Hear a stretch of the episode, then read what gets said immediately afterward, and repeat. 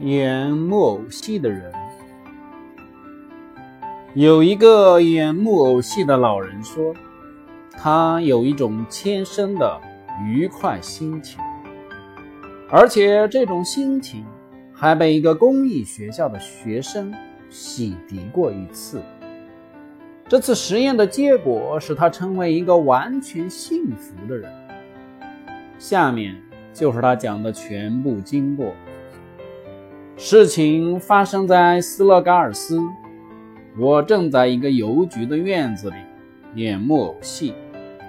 这时，有一个学生模样的人走了进来，他坐下来，在适当的时候发笑，在适当的时候鼓掌，看得出他是真正看得懂戏的人。他是一个很不平常的看客。等这场戏演完了，这位学生就请我到他的房间里去喝一杯酒。他谈论起我的戏，我谈论起他的科学，彼此谈得非常愉快。他突然问道：“你是幸福的吗？”“是。”我说，“我和我的戏班子无论到哪个城市里去，都受到欢迎。当然，我也有一个愿望。”我希望能成为一个真正的戏班子的老板，一个真正的导演。你希望你的木偶都有生命，是吗？他问。你真的相信，你一旦成为他们的导演，你就会变得绝对幸福？他不相信我会因此而快乐，但是我却相信这一点。他把我的木偶都装进一个木匣子，把这匣子绑在我的背上，然后让我钻进一个螺旋形的装置里去。不一会儿，木偶们从匣子里跳了出来，他们身全有精气附体了。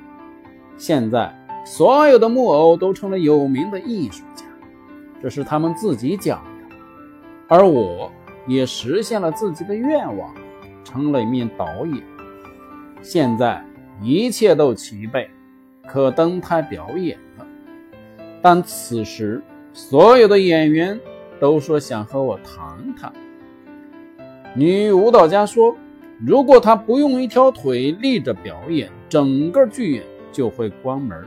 她是整个班子的女主角，同时也希望大家用这个标准来对待她。”表演皇后这个角色的女演员希望，在下了舞台以后，大家仍然把她当皇后看待。男主角要求只演退场的那些场面，因为这些场面会引起观众的鼓掌。女主角只愿意在红灯下表演，因为只有这种灯光才对她合适。我的呼吸停止。头脑昏了，世上再也没有什么像我这样可怜。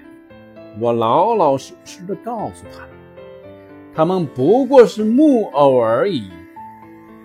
于是，他们把我打得半死。木匣子已经翻转过来，大大小小的木偶躺在它的附近，滚作一团。我马上跳进来。把它们统统装进去，赶快把盖子盖上，在匣子上坐下来。现在要请你们待在里面了。我说，我再也不能让你们变得有血有肉了。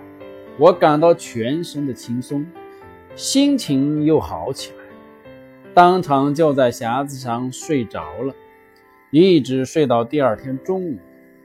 醒来后，我仍然坐在匣子上，非常快乐，同时也认识到我以前的那种希望真是太傻了。这个公益学校的学生算是把我的头脑洗涤了一番。我想去感谢那个学生，但是他已经不见了。于是我认定这是种神奇的力量在给我启示。从那时起，我一直是一个最幸福的人。我是一个幸福的导演，我的演员也不再发牢骚，我的观众也很满意，因为他们尽情地欣赏着我的演出。那些三十年前许多人抢着要看，而且感动的流出眼泪的剧本，我现在都拿出来演了。虽然现在的一些大戏院都瞧不上他们，我把他们演给小孩子们看，小孩子们流起眼泪来，跟大人们没有什么两样。